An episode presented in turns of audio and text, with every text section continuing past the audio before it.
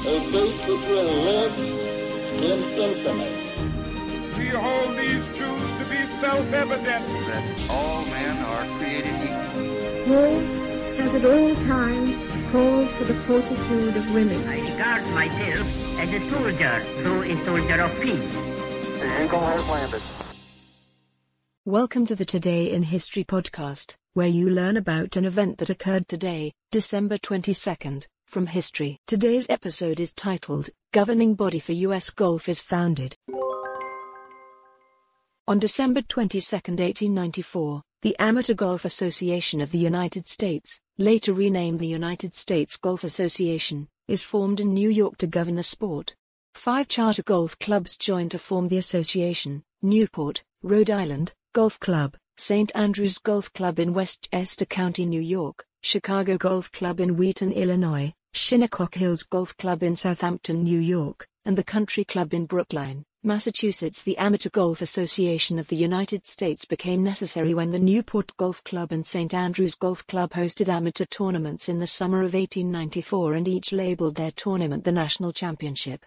Before the final day of the latter tournament, it was announced that in the ensuing months, an association composed of the five clubs would be formed, develop a written set of rules for the sport and oversee a universally recognized championship the following fall. The association hosted the first U.S. Amateur Championship at the Newport Golf Club as well as the first U.S. Open.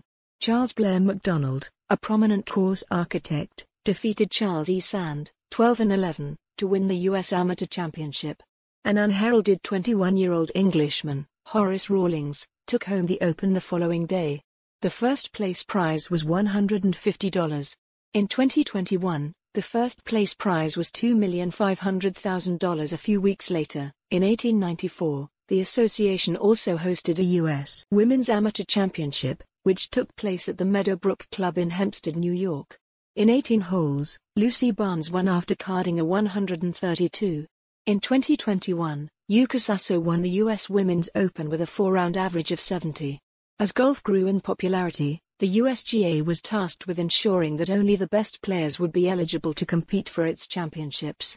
In 1911 and 1912, Leighton Calkins, a member of the USGA Executive Committee, introduced two important concepts to golf that remain today handicapping, a British system of averaging a player's score over three rounds, and the objective of par.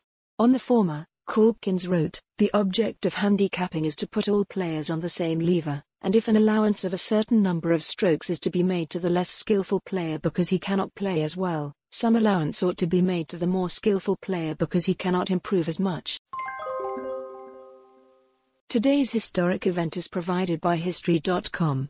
You can find a link to the article in the show notes. Help support the podcast by rating us on your favorite podcatcher, or support it on Patreon by visiting patreon.com slash autopod. Thanks, and tune in tomorrow for an all-new episode of Today in History.